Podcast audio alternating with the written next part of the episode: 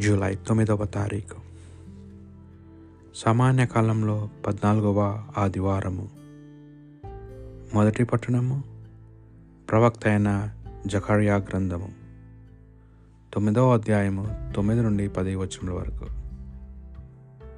సియోని కుమారి నీవు మిగుల సంతసింపము. ఎరుషులేము కుమారి నీవు ఆనందనాదము చేయము. ఇదిగో నీ రాజు నీ చెంతకు వచ్చుచున్నాడు. అతడు చేతము జయశీలుడైన నిజమైన చేయును. కానీ విశ్వ యాత్రుడైన గాడిదపై ఎక్కువ వచ్చును గాడిద పిల్లపై ఎక్కి వచ్చును. ప్రభు ఇట్లానుచున్నాడు నేను ఇజ్రాయెల్ నుండి రథములను ఎరుసలేము నుండి యుద్ధశయములను తొలగింతును. ధనస్సులు నాశమగును. మీ రాజు జాతుల నడుమ శాంతిని నెలకొల్పను. అతని రాజ్యమును సముద్రమును నుండి సముద్రము వరకును యుప్రిటిస్ నది నుండి నేల అంచుల వరకును వ్యాపించును. ఇది ప్రభువాకు భక్తి కీర్తన. నా రాజు అయిన ప్రభు కలకాలము నిన్ను కొనియాడెదను. నా రాజు అయిన ప్రభు నేను నీ మహత్యమును సంతతింతును. నిన్ను సదా సన్నతింతును. ప్రతిదినము నిన్ను వినతింతును. కలకాలం నిన్ను ప్రణతింతును. నా రాజువైన ప్రభు కలకాలం నిన్ను కొనియాడదను. ప్రభువు ప్రేమ ప- పూరితుడు. కరుణానిధి సులభముగా కోపపడువాడు కాడు. కృపాయమయుడు. అతడు అందరికీ మేలు చేయును. తాను కలిగించిన ప్రాణకోటినంతటిని నిన్నరతో చూచును. నా రాజువైన ప్రభు కలకాలము నిన్ను కొనియాడదను.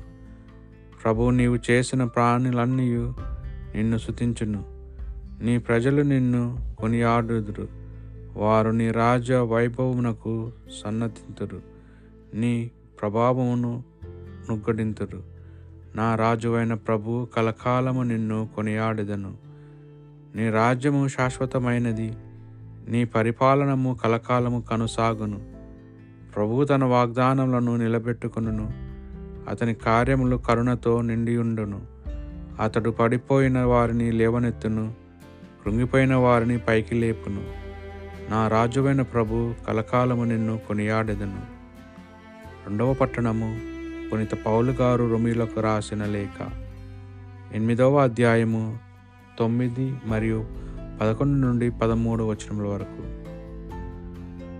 మీ యందు నిజముగా దేవుని ఆత్మ వసించినచో మీరు శరీరమునందుగాక ఆత్మయందు ఉన్నారు. క్రీస్తు ఆత్మ తన యందు లేనివాడు ఆయనకు చె- చెందడు. క్రీస్తును మరణము నుండి లేవనెత్తిన దేవుని ఆత్మ మీ అందున్నచో క్రీస్తును మృతులలో నుండి లేవనెత్తిన ఆయన మీ అందును తన ఆత్మ వలన మీ మర్మ శరీరములకు కూడా జీవమును ఒసగును.